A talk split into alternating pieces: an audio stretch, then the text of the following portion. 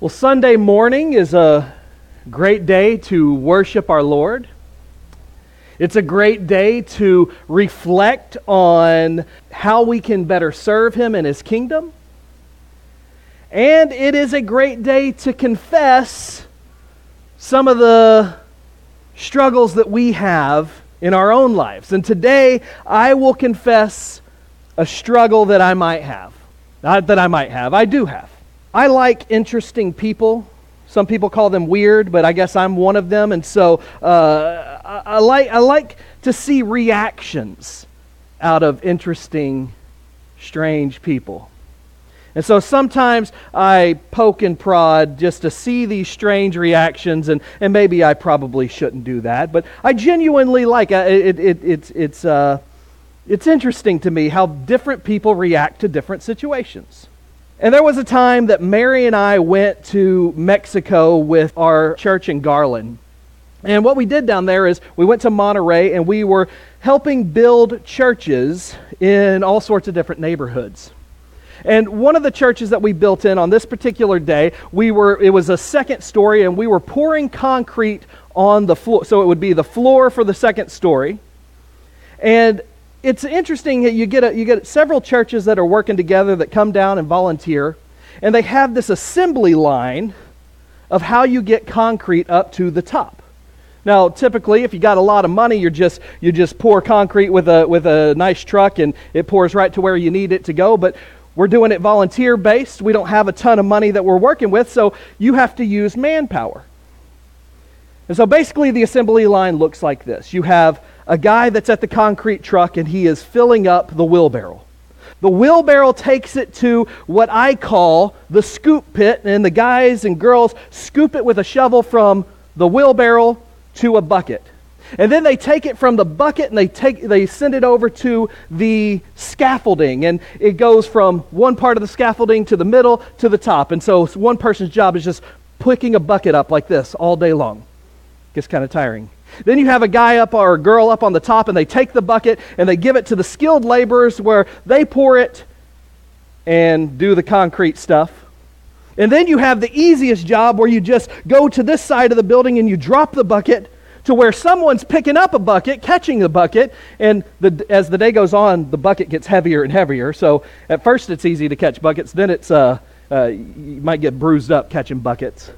And that person that catches the bucket takes it right back to the scoop pit where they go and do the process over and over and over again. So you get concrete all up on the on the on the second story. Everyone has a job, every job is important. But I had friends that were doing different jobs, and, and I was working in the scoop pit one day. And I had my friend coming with a wheelbarrow, and I look at the other guys and girls in the scoop pit, and I say, Wouldn't it be nice to be a wheelbarrow person? All they do is will it over. We're, we're doing the manual labor. I was kidding. I was being a little sarcastic. It was my buddy that was coming up here. And there was a guy I didn't know, but he sounded like a WWE wrestler. And he tells me, Every job's important. We're all working for the Lord. Which is true. But I found it kind of funny to get a reaction like that out of the guy. So the next time the wheelbarrow comes up, I say, you wheelbarrows, y'all think y'all are better than us in the scoop pit. It's my buddy. He knows I'm kidding. Most of the people know I'm kidding, but this guy doesn't get a little bit of sarcasm. And so he says, This is a job for everybody. Everyone's job is important. He doesn't think you're more important than, or he's more important than you. And I thought it was just kind of interesting to get this reaction out of the guy. And so I say, Well, I'm going to go over there and get the more important job over at the wheelbarrow. He says, No job is more important. I go over to the wheelbarrow people. I wasn't really looking to get a new job, but I just was going to talk to my friend. And I came back and I told the guy, I said, Hey, this is none of this is true. So this is my confession. I said, the wheelbarrows didn't want me, but they did promote me to the boss of the, of the scoop pit. So now at least I'm pretty important in the scoop pit. And he says, You're no more important. You might be the boss now, but every job is important. And when I talk about that, maybe I shouldn't have pushed this guy's buttons. I know that I shouldn't have. But what he's saying is correct, right? If we're going to build a church down here in Mex- down there in Mexico, every job is important and if you don't have the guys on the scaffolding or the girls on the scaffolding, you're not going to get the buckets up to the top. If you don't have the people making the concrete, you're not going to be able to have the nice finished roof. If you don't have someone dropping the buckets down, we'll never get the buckets down there. Every job is important. And I want us to think about something a little bit deeper, and that's the same thing with the church, right? If we are going to build Christ's church, every job is important, every job is needed. And if you have some people that aren't doing certain jobs, either the job will not get done or it's going to burn out the others that are working hard trying to establish God's church. And it's not just a church, we're talking about the, the physical facade of a building that we're wanting to build. We are wanting to build God's kingdom locally here in this area that will last a generation. As much as we were wanting to build a nice concrete structure that will last a generation, we want to have the people in place, the workers in place, to build a kingdom, uh, the kingdom of God here at this local church that will last another generation until the next generation takes it over, and so on and so on. But to do that, it takes all of us. And so Paul talks a lot about what it means to be part of Christ's church. And what he uses, he, he uses the term the body. He uses that, that we are part of the body of Christ. And in 1 Corinthians chapter 12, he tells us, just as a body, though one, has many parts, but all its many parts form one body, so it is with Christ, for we have all baptized by one Spirit, so as to form one body. Whether Jews or Gentiles, slave or free, we were all given one Spirit to drink. Even so, the body is not made up of one part, but of many. So, this is what Paul wants us to understand. To be part of Christ's body means that we are all active in different parts. There's no part of the body that doesn't have a role. There's not one more important part than others. We all have different roles that we do play within the body of Christ. And one of the interesting things that God does is He uses His body his people, his church, to do his will. He uses the body of Christ to do his will, which is to go out, to reach others, to teach others. The gospel of Jesus Christ, the good news. Jesus says, All authority has been given to me. And then he entrusts us to go out and make disciples to build his kingdom. And in 1 Corinthians chapter 12 verse 27 it says, "Now you are the body of Christ, and each of you has a part in it." So what does it look like to be the body of Christ? Well, one of the things that Paul does is he shows us how we can actively be part of building up the body. And he shows us that it's not just one of us that, that does the job, but it's, it's all of us that play a particular role. And one of the ways we see how he builds the body is he goes to his, uh, one, of, one, of, one of the young men. This is what, what, what uh, Paul calls him. He, he says, a son in the faith. He goes to a man named Titus, young man, who's on the island of Crete. And he tries to teach Titus how he is to establish a church on the island of Crete. And one of the things about Crete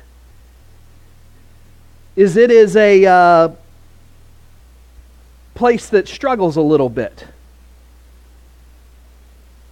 Struggles with, the, with false truths, struggles with false teachers. And so in Titus chapter 1 verse 12,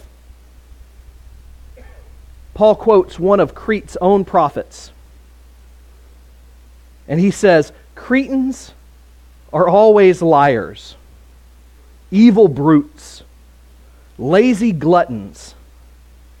This saying is true, therefore rebuke them and sharp, sharply so that they will be sound in their faith. They claim to know God by their actions, they deny him.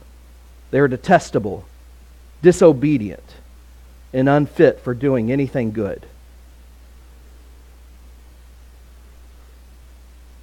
Crete was controlled by people that followed their emotions more than they followed sound doctrine.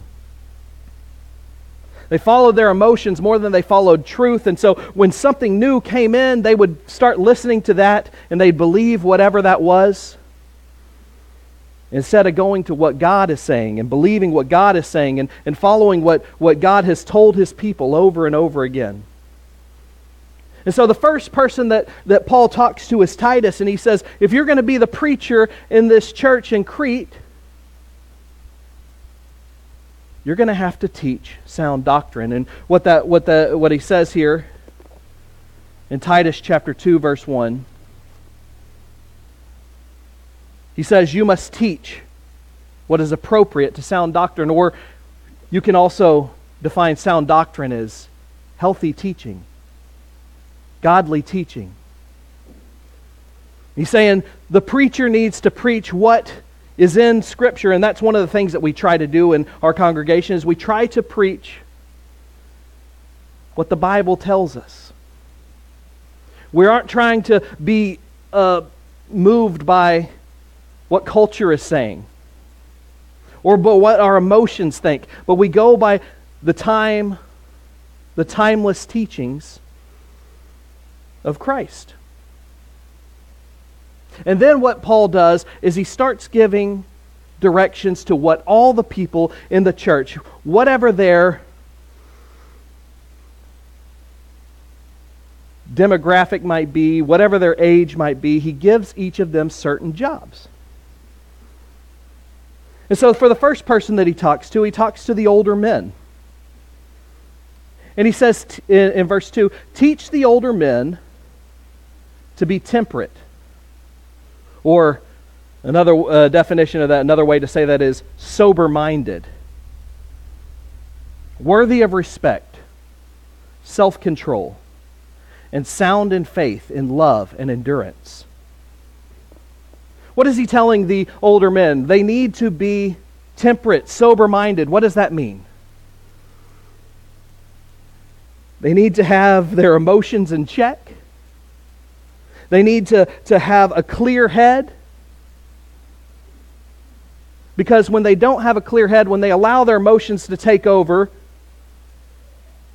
they do things that get them in trouble and they do things that cause them to lose the respect of the people. This past week, I was watching the news of a football game up in the Boston area. The New England Patriots were playing the Miami Dolphins. And in the middle of the game, there was an argument that broke out between two men. One was a Dolphins fan, one was a New England Patriots fan, and they got in this fight over whose team was better or something, it, something silly. And the guy in the Dolphins jersey punches the guy in the New England jersey twice. And that guy falls back. And he ends up dying. What happened here? This is a man that shows up to a game where he thought he was just going to have a good day. And he ends up becoming a murderer. Why? He wasn't sober in his thoughts. He wasn't temperate. And people look at him and think, my goodness, this is a game. We're cheering for different jerseys, basically, right? That's ridiculous. When we don't let our emotions, when we let our emotions get out of whack, horrible things happen. And the older men are called to be worthy of respect. And what is, how do they do that? They, they live a life how Christ taught us in love and endurance. What does endurance mean? That we love on the good days and the bad days. We, we are kind to our families, we're kind to our neighbors, we're kind to our children and our wives. And how else do we do that? It's by being sound in faith and following the examples that Christ teaches us. And then he moves on from the older men and he starts talking to the older women. And with the older women, he says, likewise, in verse 3, teach the older women to be reverent in the way they live, not to be slanderers, not to be addicted to wine but to teach what is good. And so the older women have this role is, is uh, being the example to everyone out there. Not to be slanderous. What, what does that mean? He, he, he, he wants to make sure that we're not out there complainers or gossipers. If you go look at the Facebook page Heads Up Kilgore. What is most of the things out there? It's talking about complaints about Popeyes or whatever they're complaining about. Complaints, gossip, that's not for the church. And he tells them not to be addicted to, to, to wine. It's not saying they, they're not allowed to have wine, but he, what, it, what he's saying is just like he said to the men be of sober mind. We don't need to be addicted to anything that takes away our judgment, that takes away how we're living our life. One of the biggest issues, and I know I struggle with it, probably you do too, is this little thing that we're addicted to, right? When we have family all around us, and all of us are sitting there just staring at a device. instead of engaging with our family. This is something we've got to work on. There's all sorts of addictions that, that we struggle with, and what God is telling us is to set the example. Be of sober mind, be present in each other's lives. And he tells the women to do this because now you can set an example for the younger women. It says, then they can urge the younger women to love their husbands and children, to be self controlled, to be pure, to be busy at home, to be kind, to be subject to their husband, so that they, no one will malign the word of God. It's this example that we're called to set to the next generation. What are the things that, they're, that, that, that, that the older women can teach the younger women? It's how to be productive, right? whether it's productive at home or productive at, in the workplace, it's saying we need to be productive for our families. And we need to be self controlled. Like the others, we don't need to have our emotions take over. And what's the most important thing he taught them is how to love. That these children know that their mother loves them, that their husband knows that their wife loves them. And, and, and it's not that the, the husbands don't need to show that same love. That's what he told the older men love, endurance. When we love each other, you're going to be respected. When we love each other, it's going to be easier. And so it's easiest for the older women to teach the younger women this. Those that have gone through it, those that have learned a few things along the way. And then what does he say to the younger men? He kind of leaves it simple, but it means a lot. He says in, in Titus 2, verse 6 Similarly, encourage the younger men to be self controlled. Another version might say to live wisely. Why does he say this? Because young men make bad choices. Young men struggle with temptation. Temptation of all sorts of all, all sorts. Not that we all I mean, he told all of them that they need to be have more self-control, but this is one of the things they needs to be wise in their choices in life. So they can grow to be older men, older people that, that, are, that are leaders in Christ Church. The older men are teaching the younger men, and the older women are teaching the younger women. And I start thinking about that, and I wonder, well, what makes you an older man or a younger man, or an older woman or a younger woman? If you have gray hair, does that make you the older man? I don't know, maybe. When I look at something like this, I believe there's always someone that we can be teaching. There's always someone that's younger in us than in age or younger in us in the faith that we can teach. And there's always someone that's older than us that we can learn from.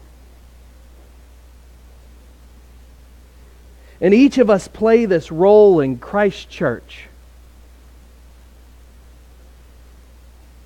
of teaching and learning. And it's not just the minister that's, that's called to do this. What Paul is teaching t- uh, Titus is that all of us play a role in the church. We all need this together, and one of the things that we do is we have fellowships. And what are we supposed to be doing in this fellowship? We're supposed to be connecting with other generations, right? What do we do on Wednesday? We, we meet together for a meal, and for 30 minutes, this is a great time to make these connections with one another so that we can teach and so that we can learn. And hopefully, it will go further than that. That you'll form relationships and you'll be able to have these great teachers in your life and examples in your life. And then I want us to pay special attention to who else we should be teaching. In 1 Corinthians chapter 12 verse 21 it says, "The eye cannot say to the hand, I don't need you. And the head cannot say to the feet, I don't need you. On the contrary, those parts of the body that seem to be weaker are indispensable. And the parts we think are less honorable we treat with special honor. There's a lot of roles in this church. And then some of the uh, all of us are called to to teach. And all of us are called to play a part in God's church. To be part of his body, but then we have these little ones That sometimes we feel, well, they're just taking, taking, taking, taking, taking, right? What roles do they serve? What, what service are they giving? How much are they giving in their finances a week? They don't have any money. How, how could, what can they do? I believe these are some of the special, honored people that Paul is talking about in Corinthians. Our children are indispensable. Our children should be held in special honor. Our children should know that they are loved and cared for.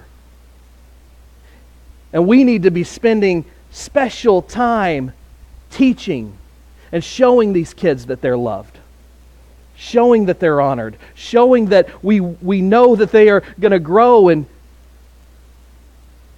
if we do our job, they'll take part of the Lord's kingdom in bigger and bigger ways.